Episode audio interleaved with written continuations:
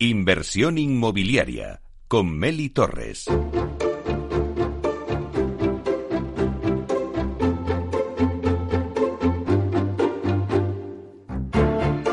Es el momento del análisis.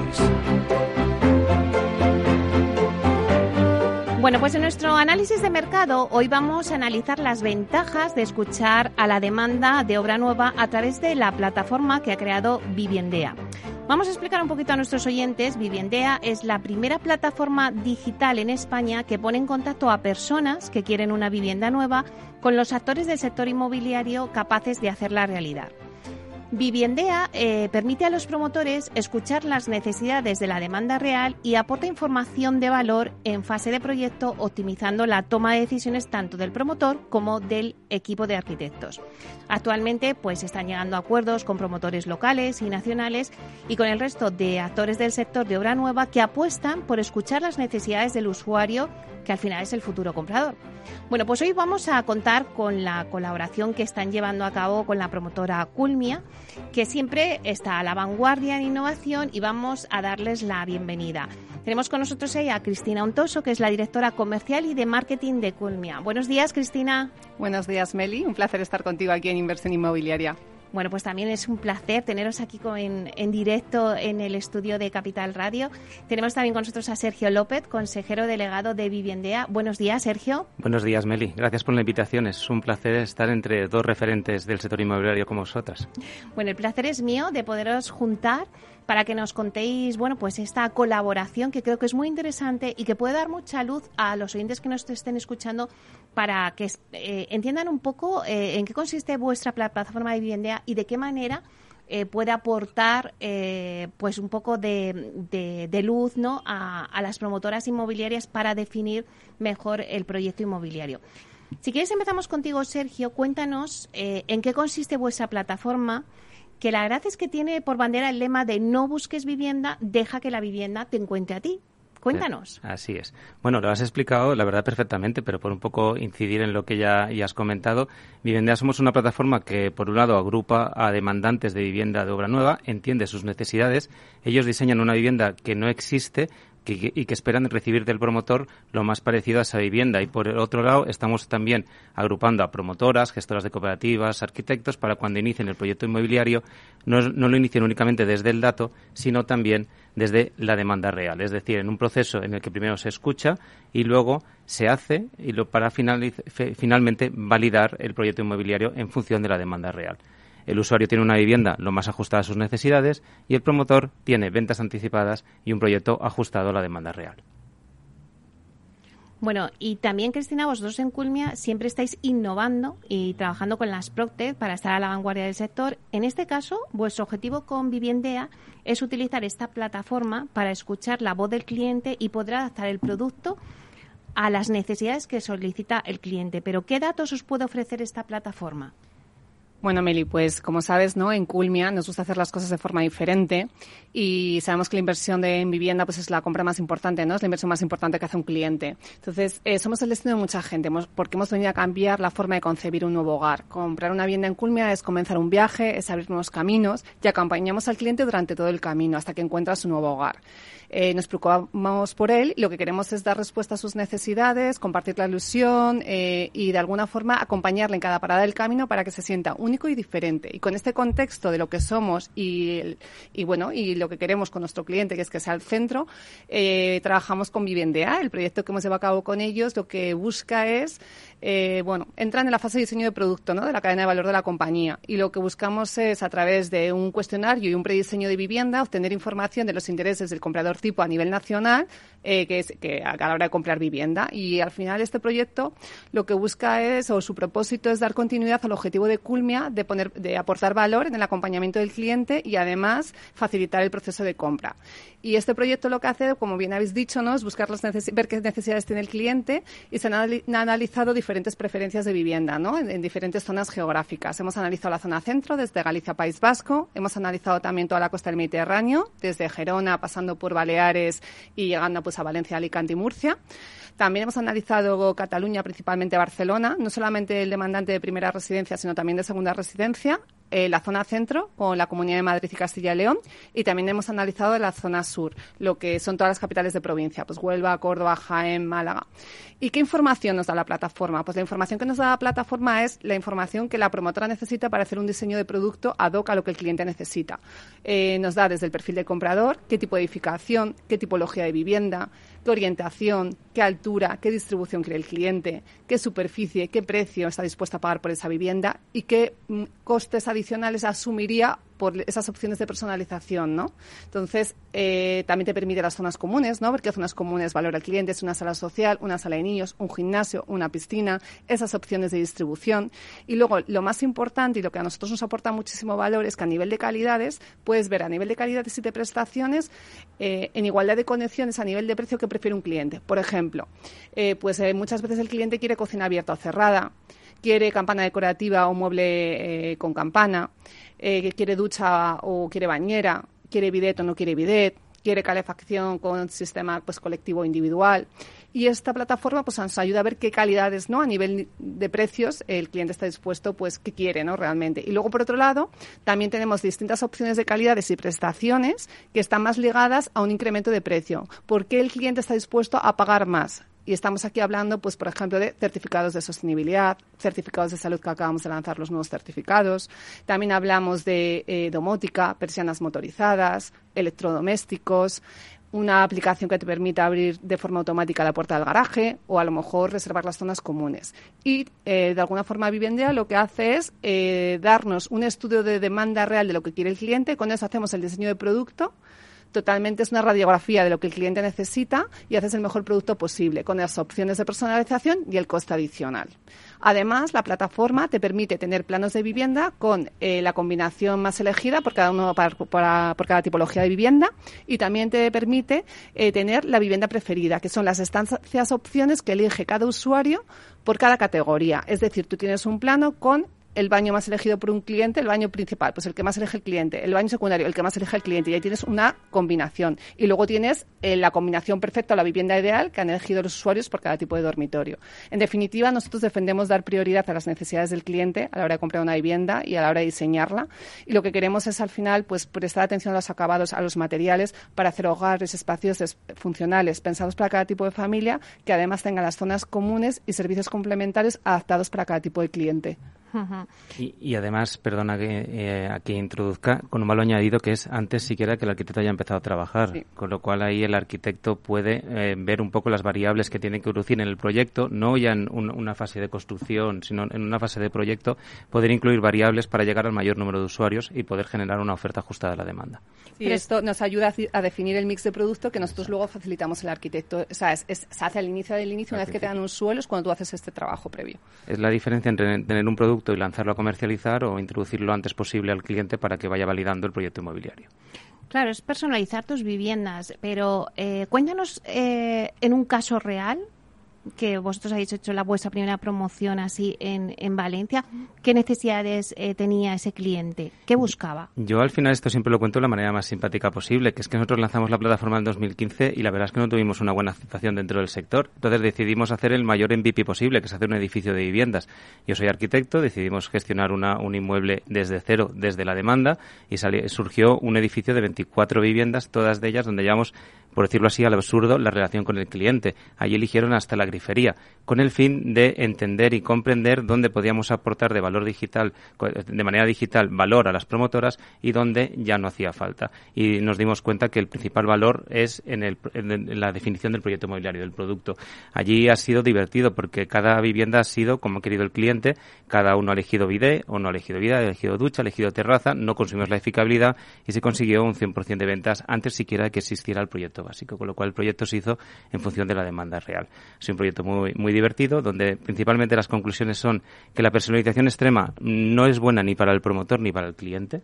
Eso de vivienda a medida es algo que ni el cliente está cómodo, pero que el cliente está muy cómodo siendo escuchado y siendo acompañado con el mensaje, por ejemplo, que tiene Culmia, Destino tu hogar, siendo acompañado lo antes posible para al final tener la vivienda que necesita, una de las mayores inversiones que va a realizar en su vida, que sea eh, escuchado desde el principio. Claro, pero lo, eh, en este caso son promociones, son una promoción de 24 viviendas, ¿no? Si no me equivoco, Sergio. Pero claro, vosotros en Culmia, que hacéis unas promociones eh, tan grandes, Cristina, no podéis personalizar cada una de las viviendas, eso es una locura. Entonces, bueno, pues de qué manera esto eh, sirve para mm, ajustarse a esa demanda. Bueno, a ver, lo primero de todo, yo creo que también es importante ver en qué momento está la personalización de vivienda, ¿no? Y acabamos de hacer un informe del viaje del comprador de vivienda en España, donde hemos visto que los aspectos más relevantes, como son el precio, la localización o el espacio, eh, pues son los aspectos decisivos, ¿no? A la hora de tener en cuenta, ¿no? El aspecto más relevante a la hora de comprar vivienda, ¿no? Hablo de espacio, pues hablo de zonas comunes, viviendas más grandes, bueno, pues las tendencias de posconfinamiento que todos conocemos. Pero eh, cuando hemos hecho este estudio hemos visto que sostenibilidad, tecnología, personalización, que siguen estando a la cola de las prioridades del cliente, han ganado muchísimo peso en los últimos años, con lo cual la personalización empieza a ser un factor a tener en cuenta a la hora de comprar una vivienda. Por eso definimos y mapeamos ese viaje del consumidor, vemos cuáles son sus necesidades de cada una vemos que investiga, qué información necesita. Y aquí el cliente lo que tiene es un producto adaptado a sus circunstancias personales, de calidad, pero donde tiene un rol activo, participativo y decisivo.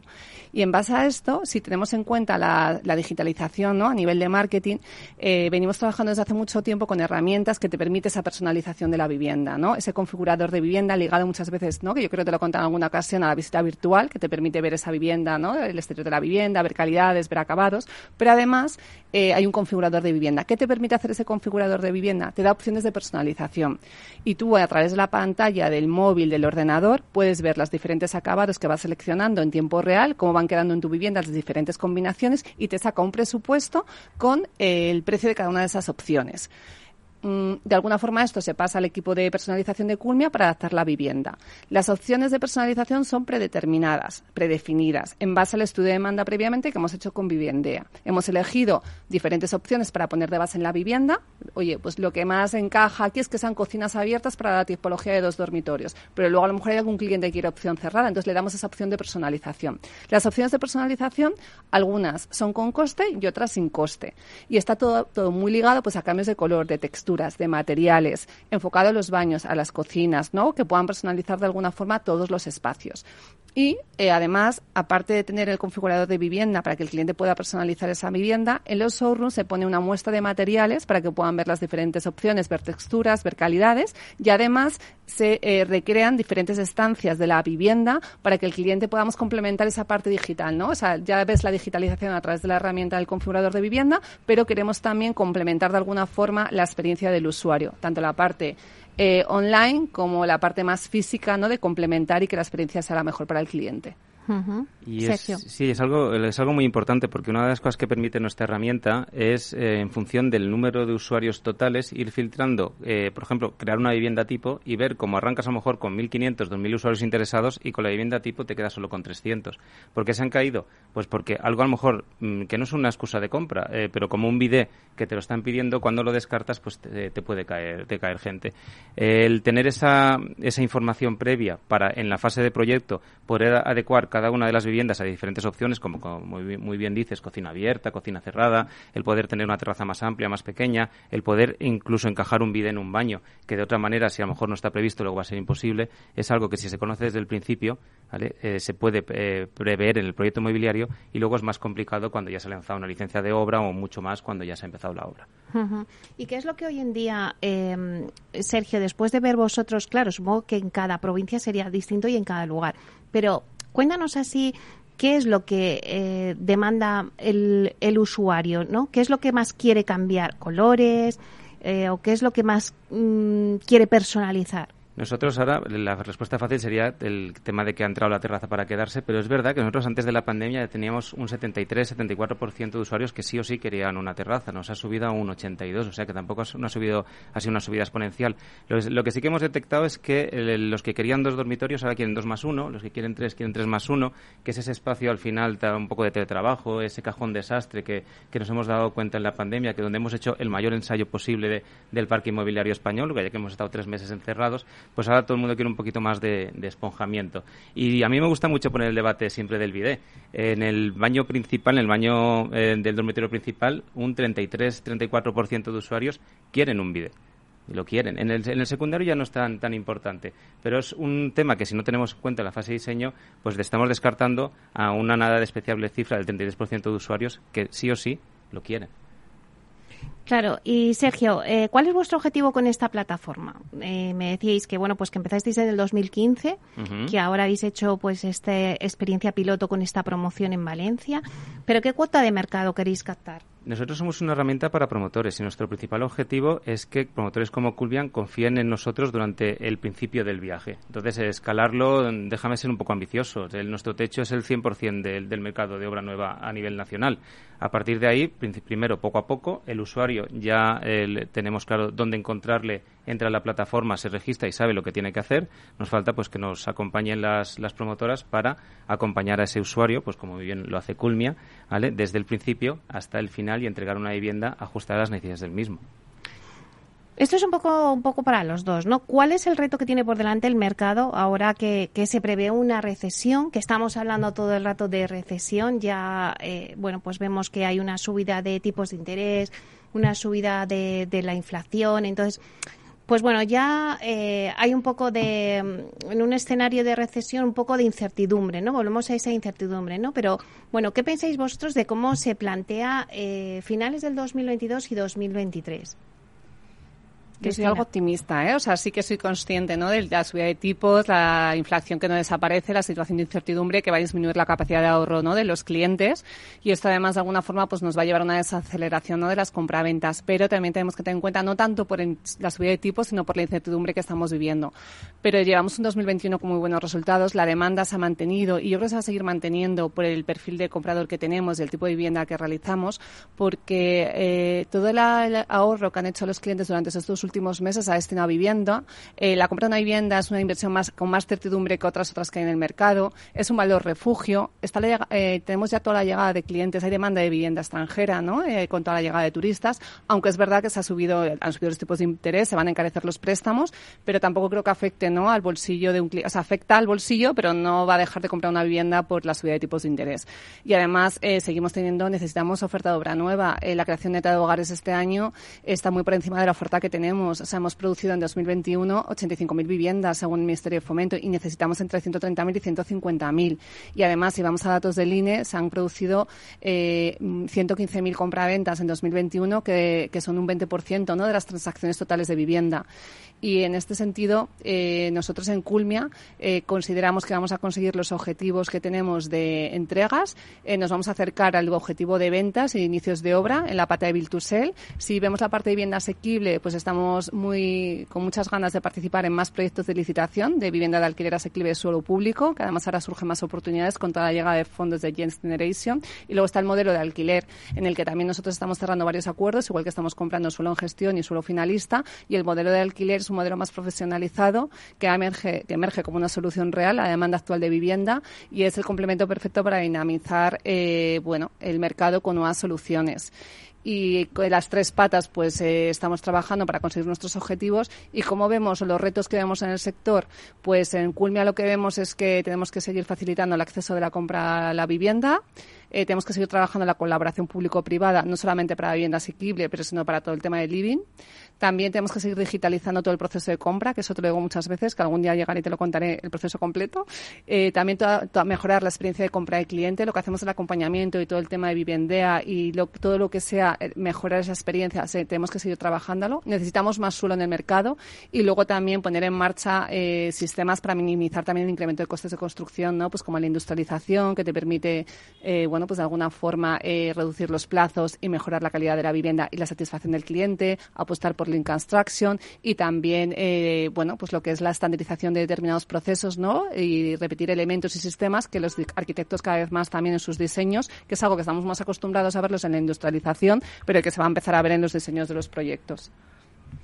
Y tú, Sergio, cuéntanos un poquito, ¿cómo pues, ves el eh, mercado? yo recojo tu optimismo y, vamos, lo mismo, o, más aún. Eh, al final, todos los datos que has dado son ciertos. Nosotros, eh, nuestra comunidad de usuarios aumenta cada día. Cada campaña que hacemos conseguimos más y más, más usuarios, con lo cual demanda de vivienda de obra nueva hay. Creo que es un momento además para poner en valor eh, todo lo que hace el sector, un sector que seguimos arrastrando cierta mala imagen, pero que aquí ya estáis haciendo bastantes cosas para mejorarla eh, y que creo que, no, no, vamos a tener problemas ¿vale? Eh, durante los siguientes años, que se van a disminuir el ritmo de ventas, evidentemente, pero al haber mucha, mucha más demanda que oferta, eh, tendremos que ir absorbiendo bastante producto sin prácticamente problemas. Bueno, ya nos quedan unos minutos, pero como conclusión, este acuerdo de colaboración al que habéis llegado, Sergio, em, para que se quede con un mensaje el oyente que nos esté escuchando, ¿qué le dirías? Yo que tiene a su disposición una plataforma y una promotora que van a escuchar sus necesidades incluso antes de que se genere el proyecto inmobiliario, con lo cual el producto resultante va a ser el mejor posible, que es el que él necesita. ¿Y tú, Cristina? Pues que mm, eh, trabajar con Vivienda es un gusto y además nos ha permitido ir un, un, poquito, un pasito más allá, ¿no? En este propósito de acompañar al cliente y tener esa radiografía completa, ¿no? De lo que quiere realmente el, cliente, adaptado a sus necesidades, un producto ad hoc con todas las opciones de personalización, con su coste y que al final es una herramienta más de gestión para mejorar la experiencia de compra del cliente y, bueno, y ponemos a su disposición pues eh, un producto muy a la medida. Gracias al trabajo realizado con Vivendea y que llegaremos a la compraventa digital. Sí. Ya lo verás. O sea, acabaremos, empezaremos digitalmente y finalizaremos digitalmente. Eso nos queda un poquito, pero llegaremos. Porque, claro, la tecnología es importante, ¿verdad, Sergio, para todo esto? Es fundamental, es fundamental. Al final vienen nuevas generaciones que no lo entienden nada que no sea digital. También estamos coexistiendo con generaciones que todavía quieren ver un plano en una 3, que incluso a veces se sienten hasta incómodos con las gafas, ¿verdad? Pero poco a poco llegaremos, porque, digo, es un sector que aporta mucho valor y que cada vez genera mucha más confianza a poder firmar eh, un contrato de compra-venta de manera digital. Y con estas herramientas no solo estamos aportando valor a la sociedad y a la propia empresa, sino a los clientes. Yo creo que hemos hecho muy buen trabajo en el sector inmobiliario vamos por el buen camino y estamos haciendo, ¿no? Es un sector súper profesionalizado y con este tipo de iniciativas, pues cada vez más. Sí, sí, tenemos que dar un paso adelante en la imagen. O sea, no tenemos que estar tan escondidos y vamos, que somos un sector valor y muy importante. Bueno, pues nos vemos próximamente para que contéis lo de la compra digital. Muchísimas gracias, Cristina Ontoso, directora comercial y de marketing de Culmia. Gracias, Cristina. Gracias, Melin. Y también a Sergio López, consejero delegado de Viviendea. Gracias, Sergio. Gracias, ha sido un auténtico placer. Hasta pronto.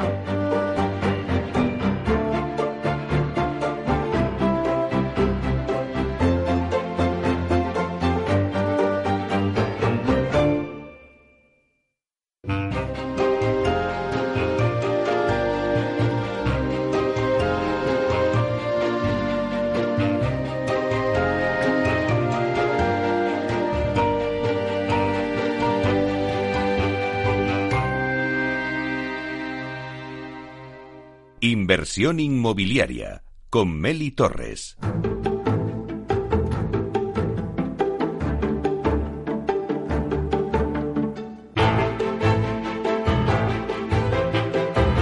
Bueno, pues vamos con la entrevista de la semana. Eh, tenemos con nosotros aquí en directo a Teresa Marzo, que es la consejera delegada de, la, de ELIS, que es la gestora de inversión. Bueno, pues Teresa Marzo desembarcó hace pues como un año y medio ya en la gestora de inversión Elis como CEO de la compañía, después de estar ligada al sector de la promoción 20 años, ocupando cargos relevantes en promotoras como Vía Celere o Agofer y la verdad es que este cambio pues le ha, le ha hecho brillar con luz propia, ¿no? Al pasarse del lado de hacia el lado de la gestión inmobiliaria, ¿no?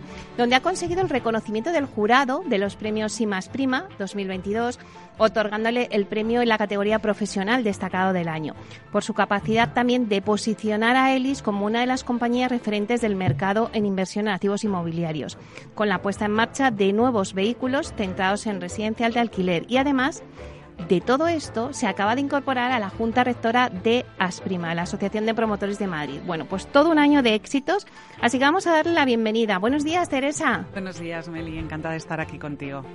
Bueno, Teresa, vaya año de éxitos y emociones. Sin duda. Em, cuéntanos un poquito, ¿qué supone para ti todo este reconocimiento?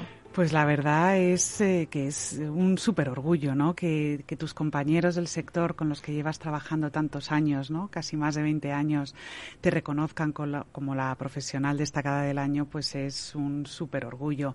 Y además, bueno, pues teniendo en cuenta quiénes han sido también mis predecesoras, ¿no? En este galardón, ¿no? Que, bueno, pues conocemos, ¿no? A Concha Osácar, a Ana Giner, a Beatriz Toribio, a Sandra Daza, pues sin duda grandísimas profesionales a las que yo personalmente admiro muchísimo, ¿no? Tanto a nivel profesional como a nivel personal. Y luego, bueno, pues ahora en esta última etapa, incorporarme a la Junta Rectora de Asprima y poder aportar, ¿no? Mi granito de arena a la asociación, pues me, me ilusiona muchísimo y sobre todo, bueno, pues poder ayudar a Carolina Roca, ¿no? La nueva presidenta de la asociación, pues sin duda es un gran reto.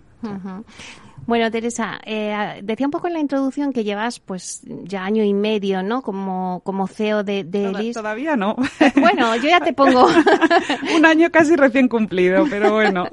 pero si tuvieras que destacar algo de lo que has conseguido en Elis eh, desde que entraste en la compañía como CEO, como CEO, ¿qué sería? ¿De qué es de lo que te sientes más orgullosa? Bueno, pues a ver, teniendo en cuenta que Elix es una gestora de inversiones inmobiliarias ¿no? y de gestión em, de activos que lleva más de 20 años en el mercado, eh, pues la verdad eh, que, y que tiene una trayectoria intachable, pues la verdad es que lo he tenido muy fácil, ¿no? porque realmente he llegado casi a poner la guinda al pastel. ¿no? Eh, en ese sentido, pues yo creo que, me he centrado mucho ¿no? hacia afuera de la compañía en posicionarla y darle la visibilidad que merece, ¿no? como eh, bueno pues eh, como compañía de referencia de gestión de inversiones y luego eh, hacia adentro de la compañía pues he creado un equipo muy profesional muy comprometido con el proyecto muy alineado ¿no? con los objetivos y sobre todo también eh, estamos eh, invirtiendo mucho en transformación tecnológica, ¿no? implantando nuevos softwares que nos permitan también eficienciar y dar un mejor servicio ¿no? a nuestros clientes en, cada día. Bueno, vamos a hacer un poco de balance de estos seis primeros meses de, este año y de lo que nos vamos a encontrar en esta otra mitad del año. No sé, eh, ¿Cómo veis vosotros también que vamos a evolucionar? Eh, se habla de recesión, ¿no? Eh, ¿Cómo crees que, los inversores van a, reaccionar ¿no? ante todo esto? Bueno, eh, nosotros eh, desde Elix ahora mismo afrontamos ¿no? el final del año eh, en la creación de varios vehículos de inversión centrados sobre todo en residencial en alquiler, ¿vale? Eh, con distintas estrategias, lógicamente, porque no podemos tener conflicto de interés entre los inversores, ya que supondría un problema ¿no? de, de, bueno, pues de integridad y de honestidad hacia, hacia ellos. Entonces, en ese sentido, nuestros objetivos de aquí a final de año es cerrar estos vehículos y empezar a invertir para ellos, ¿no? Para conseguir un poco, pues, eh, esos resultados que se han eh, definido en los planes de negocio, ¿no? El tema de la recesión, bueno, pues eh, todo indica, ¿no? que a finales de 2022 pues Europa va a entrar en, recesión y así bueno pues parece que, que, ya en Estados Unidos están dando señales de ello y que próximamente llegará a Europa. Y en ese sentido, pues yo creo que en España contamos con unos fundamentales eh, muy fuertes ¿no? y muy saneados en el, en el sector inmobiliario. Eh, no podemos compararlo con la anterior crisis del 2008, que era una crisis inmobiliaria. En este caso, no. En este caso hay una crisis eh, económica, o parece que va a venir, ¿no? una crisis económica mundial, en el que el sector inmobiliario está muy fortalecido. Entonces, nosotros afrontamos estas situación, eh, bueno, pues con el conocimiento del mercado que tenemos, eh, para poder ofrecer justamente a nuestros inversores las mejores oportunidades. Aquí yo creo que va a ser indispensable eh, ser un profesional y, haber, y, saber gestionar ¿no? Eh, estos momentos y, bueno y encontrar las oportunidades que también las va a ofrecer el mercado. Porque claro, eh, vosotros en Elis, vuestra gestión procede de family office, inversores privados, fondos institucionales. Em, ¿Seguirá el inversor apostando por España a pesar de este escenario de recesión? ¿Qué busca un poco el inversor en este momento? Pues mira, el inversor eh, institucional, ¿no? Eh, busca diversificar sus inversiones, ¿no? Justamente eh, lo que pide es, eh, bueno, pues alternativas a bueno pues a, los fondos, a los bonos y a, otras eh, inversiones, ¿no? Entonces el inmobiliario es una clara alternativa para ellos, pero siempre y cuando se den una serie de situaciones, ¿no? Eh, y siempre que garanticemos una seguridad jurídica al inversor, ¿no? Es verdad que en los últimos meses hemos visto como otras alternativas financieras, como los eh, bonos, pues han subido pues de un 0,5 a casi un 3%, ¿no? Entonces, en ese sentido, pues eh, el inmobiliario tiene que competir también, eh, sobre todo en lo que te comento, en diversificación de inversión y en seguridad jurídica. Y por esto yo creo que el sector reclama ¿no? al, al mm. gobierno que, que, bueno, pues que legisle en base a esa seguridad jurídica para atraer esa inversión que está ahí fuera y que quieren eh, venir a invertir. ¿no? Entonces, bueno, yo creo que esto pues es, es clave. ¿no? Vamos a hablar un poquito de Elis. Eh, acabáis de vender 17 viviendas de lujo en Madrid, en Arturo Soria. Bueno, pues la verdad es que enhorabuena por este, este proyecto de, venta. Pero ¿qué otros proyectos tenéis en marcha? Pues mira, nosotros, aparte de los vehículos institucionales, eh, gestionamos también eh, otro tipo de vehículos con inversores de, pues, o bien particulares o family office, ¿no? Con unos volúmenes de inversión más reducidos y que sobre todo, pues, eh, desarrollamos obra nueva o edificios en rehabilitación. En ese sentido, ahora mismo tenemos, pues bueno, pues por eh, nombrarte eh, alguno más eh, singular, pues tenemos un edificio de 20 viviendas en la calle Alcalá. Luego estamos desarrollando también un edificio en la calle Pasaje de Bisbal, ahí muy cerquita de la Plaza de Toros, que también tiene pues aproximadamente, bueno, menos de 20 viviendas. Son proyectos pequeñitos, ¿no? Pero, mm. eh, bueno, que llevan las calidades que definimos en ELIX y que están pensadas, pues, eh, para, para eh, venta a particulares. Porque claro, vosotros habéis apostado también, pues como decías antes, por esa línea de negocio de Vilturren, también de Coliving, porque el otro día también en un debate que teníamos aquí en Capital Radio con, de Coliving estaba Urban Campus y, lo comentaban, ¿no? De los proyectos que tenía eh, con Elis, ¿no? En, tema de Coliving. Bueno, pues un poco, Teresa, ¿por dónde va las tendencias o las nuevas tendencias pues del sector? El residencial alquiler es un must. o sea, porque, Meli, si analizamos un poco los eh, fundamentales, ¿no? En España tenemos aproximadamente unos 20 millones de hogares, ¿vale? De los cuales, pues, eh, aproximadamente un 23% eh, son en alquiler frente al resto que son en propiedad. Es decir, tenemos ahora mismo unos 4 millones y medio de viviendas en alquiler, ¿no? de estos, solo un 5% están en manos de profesionales institucionales. Entonces, eh, este, mm, eh, este porcentaje de vivienda en alquiler frente a vivienda en propiedad eh, por, la situación que estamos viviendo, que si quieres luego eh, detallaremos, eh, tiene que crecer y tiene que mm, un poco igualarse a las medias europeas, que están en torno a un 30 35%, ¿no? En función de los países. Esto significaría que en los próximos años necesitaríamos desarrollar de aquí a 20 años aproximadamente pues un millón y medio, dos millones de viviendas para alquilar. Esto es pues, 100.000 viviendas al año nuevas que hay que poner en el mercado. Entonces, si además analizamos eh, pues cuál ha sido la producción de viviendas en el año 2021 eh, y vamos a los certificados final de obra que se han visado, se han visado 90.000 y, y de esos 90.000 pues solo un 20% ha ido destinado al alquiler, o sea, solo 17.000 viviendas aproximadamente han ido destinadas al alquiler. Por lo tanto, tenemos una necesidad real de, de, poner vivienda en alquiler. Como con la obra nueva no tenemos capacidad productiva suficiente en estos momentos, pues es fundamental ir a estrategias de rehabilitación, que es lo que mm. eh, fundamentalmente estamos especializados en ELIX, ¿no?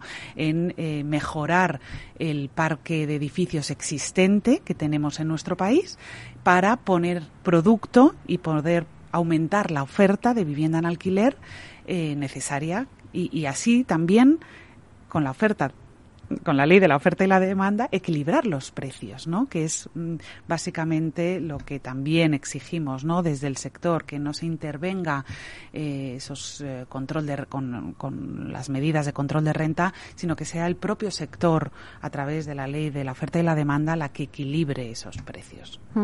Y ahora que hablas de rehabilitación, eh, Teresa, ¿vamos a conseguir avanzar en rehabilitación con los fondos europeos Next Generation? ¿Son una oportunidad ahora mismo en España? Sin dudísima. o sea, eh, eh, es que esos 6.800 millones de euros que vienen para rehabilitación van a ser un maná para el sector, ¿no? O sea, eh, no solo para potenciar e incentivar ¿no? económicamente el sector, eh, sino también como oportunidad de, de, mejora del parque de viviendas eh, y de, bueno, sobre todo está enfocado en las viviendas, ¿no? De nuestro país, porque ya lo hemos hablado en muchísimas ocasiones, ¿no? Eh, más del 85% de los edificios de, nuestro país tienen calificaciones E, F o G, es decir, necesitamos realmente actuar sobre ellos, ¿no? Y también es una oportunidad porque, o sea, no solo a nivel de sostenibilidad, que por supuesto, sino a nivel de accesibilidad. Es que eh, hay un altísimo porcentaje de los edificios de más de cuatro plantas que no tienen ascensor hoy en día eh, en nuestro nuestro parque de viviendas ¿no? y de edificios y esto pues eh, pues es un hándicap muy importante entonces eh, yo creo que esto va a ser motor económico estos 6.800 millones de euros de los fondos Next Generation va a ser un motor económico para todos que tenemos que aprovechar y, y poner en, en carga ¿no? el otro día decía María José Picho eh, que ya están recibiendo ¿no? las primeras convocatorias, bueno, las primeras presentaciones de proyectos y, y que, bueno, pues que están que son muy optimistas, ¿no? En, en, en, en, que se vayan presentando cada vez más, ¿no? pues más proyectos que finalmente consuman todos los fondos, ¿no? Que debe ser el objetivo. O sea, no podemos permitirnos que vuelva un euro a Europa, ¿no? Uh -huh. Tenemos. No, y sobre todo que ahora hay una oportunidad que te financian, ¿no? Y que luego al final, eh, si esto dejamos pasar este tren, lo vamos a tener que hacer y no vamos a tener la financiación que ahora tenemos con, con, la ayuda de estos fondos. Absolutamente. Y eso es algo que, bueno, que hay que concienciar un poco pues a las comunidades de propietarios de vecinos a aprovechar porque ahora hay ayudas. Luego se va a obligar a hacerlo, pero sin ayudas. Entonces sí. va a ser más complicado. Ahí es verdad que es, es más fácil cuando los edificios son de propietarios únicos, ¿no? Mm. Porque, bueno, eh, todos hemos estado, ¿no? En reuniones de las comunidades de propietarios y realmente es verdad que se ha cambiado la ley de, de, de, de horizontal, ¿no? Eh, para que sea por mayoría simple la aprobación de, bueno, pues de estas medidas, eh, pero aún así, eh, bueno, pues va a ser complicado, ¿no? Que muchas comunidades de propietarios, eh, pues den el paso, desde mi punto de vista, porque aunque hay ayudas y hay subvenciones y hay eh, financiación de la parte que no te cubre la subvención, eh, pero bueno, aún así yo creo que, hay, que, que a los eh, propietarios particulares, eh, bueno, pues si no les subvencionas el 100% ¿no? de, de, del coste, eh, pues es un gasto que, que, claro, que les puede suponer un problema, ¿no? Entonces, mm. bueno, veremos a ver cómo evoluciona. Claro, es que, eh, Teresa, tú que llevas tanto tiempo en el sector, eh, al final esto está cambiando muchísimo. Ahora mmm, la rehabilitación, que era como el patito feo, ahora saltaba a la palestra, ¿no? Con el tema de los fondos Next Generation. Eh, también hemos tocado antes y hemos dicho que, bueno, pues que ahora hay otras formas de habitar, como el co-living, el co-housing, y que estos productos alternativos, pues la verdad es que no estaban en España, pero tienen mucho recorrido, ¿no? Muchísimo. O sea, yo soy una fiel eh, vamos, seguidora de estas nuevas formas de vida, ¿no? Porque eh, la sociedad está cambiando mucho. Eh, estamos sufriendo unos cambios ¿no? socioculturales enormes, no solo por la generación Z, ¿no? que viene apostando fuerte y que ya eh, tiene un desapego de la propiedad y de mm. y, y incluso de la localización, te diría, ¿no? Y además a partir de, de, de la pandemia, ¿no? Que hemos aprendido a teletrabajar y a y a vivir de otra manera, eh, pues también estamos viendo cómo eh, estas nueva, nuevas formas de vida están creciendo muchísimo. ¿no? Nosotros en estos momentos tenemos eh, cuatro edificios explotados en Coliving Y, y bueno, y, y, es que tenemos ocupación del 100%.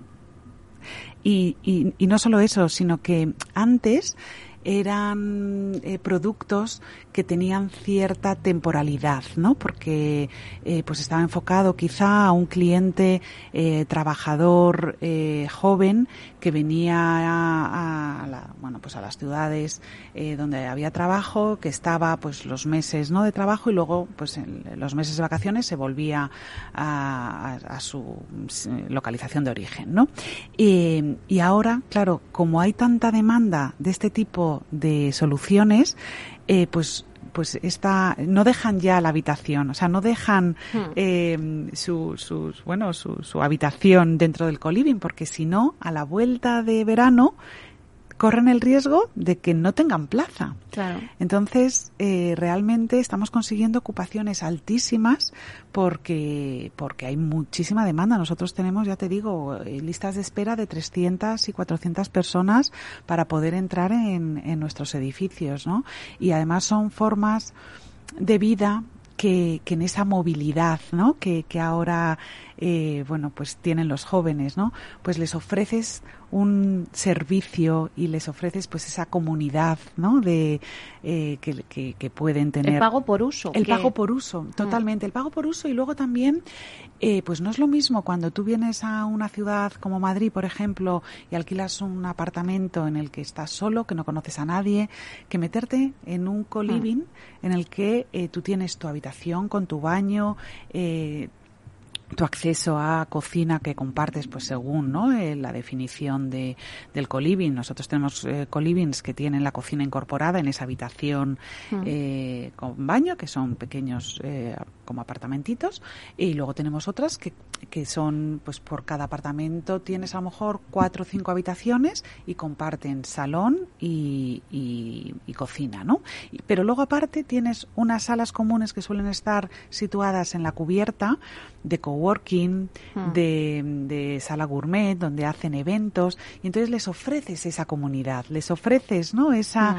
el, el no estar solos, ¿sabes? Sí. Mm. Que, que, yo creo que es lo que más eh, les, les, asusta, ¿no? De, esta, de estos cambios claro. eh, de movilidad, ¿no? Entonces uh -huh. es una fórmula fantástica, sin duda. Me decías, Teresa, que tenéis cuatro edificios eh, pues de coliving. Pero cuéntanos, vamos a poner un poco la, la, compañía en cifras, ¿no?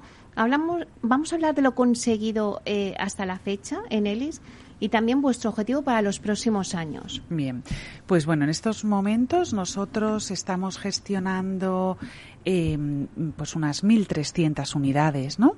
Y y nuestro objetivo fundamental para los próximos tres años pues es conseguir gestionar pues eh, aproximadamente 3.000 unidades ¿no? y tener pues unos mil millones de euros bajo gestión o sea que tenemos un objetivo muy ambicioso pero vamos yo creo que, que se dan todas las fundamentales y tenemos eh, un equipazo para, para poder llevar a cabo. Claro, eso te iba a decir ahora, que bueno, pues esos son vuestros objetivos, pero ¿crees que, bueno, pues que en España hay recorrido para todos estos eh, productos alternativos que acabamos de hablar? Para apostar por productos como, pues como el Bill Turren, ¿no? Eh, me decías antes también que el inversor, bueno, pues quiere seguir presente en España, ¿no? A pesar de la recesión y de todo lo que hemos hablado, pero no se quiere ir de España, quiere seguir invirtiendo en España, ¿no? Eh, bueno, pues al final, eh, ¿crees que el sector inmobiliario dentro del mercado español es una plaza interesante para cualquier inversor? Sin duda. O sea, si tú analizas, ¿no? Eh, los fundamentales inmobiliarios de, y comparas ¿no? España con el resto de países a nivel mundial, eh, España tiene muchísimo recorrido.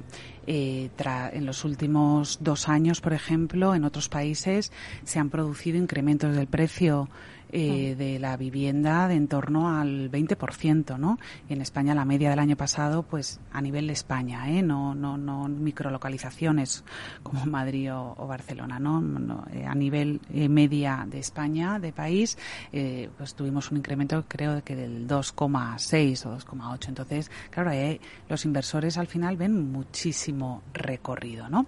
Es verdad que es un momento para inversores, yo creo, eh, y el Bill to Rent, ¿no? Todos estos productos residenciales, eh, pues son inversiones más de largo plazo, ¿no? Ahora el inversor core. Que es el que busca esa estabilidad y ese largo plazo, eh, pues eh, sin duda el inmobiliario al final es un producto anticíclico, ¿no? Porque si tu, si tu vocación de permanencia es de estar 20, 30 años, pues lógicamente en esos años vas a tener distintos momentos del ciclo, pero si tú no tienes prisa, si tú tienes una estrategia de largo plazo, ahí tienes que estar tranquilo porque al final el inmobiliario sigue siendo un activo refugio 100%, ¿no? En, el que tú eh, puedes eh, bueno, es muy diferente, ¿no? De un bono financiero porque eh, tú en el bono, pues sí, tú vas teniendo tu yield, tu dividend yield anual, pero se termina el plazo de inversión y, no te da más. Y sin embargo, el inmobiliario,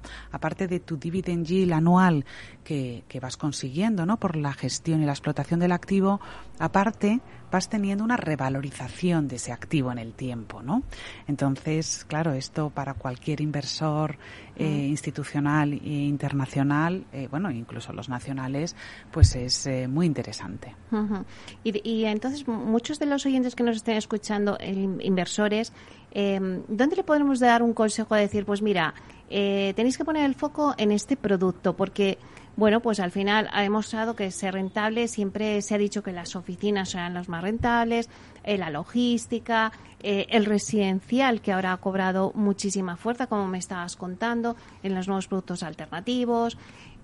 ¿Qué Pues a ver, le es que si hablamos solo de rentabilidad es una película, pero yo creo que la rentabilidad siempre hay que asociarla al riesgo. Claro. Claro. Entonces, el binomio rentabilidad-riesgo es el que te da la clave, ¿no? Como tú bien dices, las que, los activos que tienen mayor rentabilidad, pues son los que tú has comentado, ¿no? Pues eh, oficinas, eh, centros comerciales. Pero claro, ¿qué ha pasado ante esta situación, ¿no? De, de crisis o de, o de cambios socioculturales, ¿no? De teletrabajo, de, de compra eh, por Internet, pues que esos activos que te dan mayor rentabilidad, pues también están en mayor riesgo, ¿no? Entonces, eh, ese binomio rentabilidad-riesgo es básico. Y también localización, no lo olvidemos, ¿no? Porque al final esos activos, ¿no? Eh, prime, situados en ciudades core, eh, pues es verdad que te dan rentabilidades más bajitas, pero una mayor seguridad, ¿no? En el tiempo. Y sin embargo, tienes activos que, que puedes conseguir unas rentabilidades muy superiores en ciudades secundarias, pero que ante momentos de incertidumbre, de crisis y tal, pueden sufrir más, ¿no? Mm. Entonces ahí también depende muy, mucho de la estrategia eh, y de los retornos que, que, exija cada inversor, ¿no? Antes me hablabas, Teresa, ya nos queda poco para terminar, pero antes me hablabas de los retos, ¿no? Que tiene por delante el sector, porque bueno, pues tiene muchos retos en cuanto, pues, a seguridad jurídica, eh, bueno, pues mucha normativa, pues con el tema de, de estos nuevos productos del Colibi, todavía hay muchas cosas que perfilar, ¿no? En el sector inmobiliario. Eh, pues también otro de los retos es la escasez de suelo para hacer esa oferta que, que hay demanda, pero falta, falta esa oferta porque, porque no hay suelo, ¿no? Eh, en gestión. Entonces, eh, como conclusión, em, los retos a los que el sector se enfrenta más inmediato ahora mismo, ¿cuáles serían? Eh, pues yo creo que todos los que tienen que ver un poco eh, con la administración pública, ¿no? Al final, eh, nosotros yo creo que el sector privado hemos hecho los deberes y ahora necesitamos ¿no? que la administración pública nos acompañe, eh, tanto en la generación de suelo, como bien comentas, que es nuestra materia prima y que es fundamental ¿no? para poder eh, desarrollar ¿no? todo el producto necesario que, hemos comentado, de los dos millones de viviendas, ¿no? Eh, con eh, planes como el Plan Vive o el Plan HMB de Barcelona. ¿no? Esto es fundamental. Y luego la, que también se pongan un poco las pilas en todo el tema de tramitación y gestión de, de licencias. Los plazos es algo súper importante. Y luego todo el tema regulatorio de control y de intervencionismo en el mercado. Pues muchísimas gracias, ahí queda. Muchísimas gracias, Teresa Marzo, consejera delegada de LIS. Ha sido un placer. Muchas gracias, Meli. Un placer también. Bueno, y a ustedes, señoras y señores que nos escuchan a otro lado de las ondas, gracias por estar ahí y compartir este espacio con nosotros. Gracias también de parte del equipo que hace posible este espacio, de Félix Franco en la realización técnica y de quien les habla, Meli Torres. Les esperamos mañana, viernes, de 12 a 1, con debates especializados en inversión inmobiliaria. Hasta entonces, que sean felices.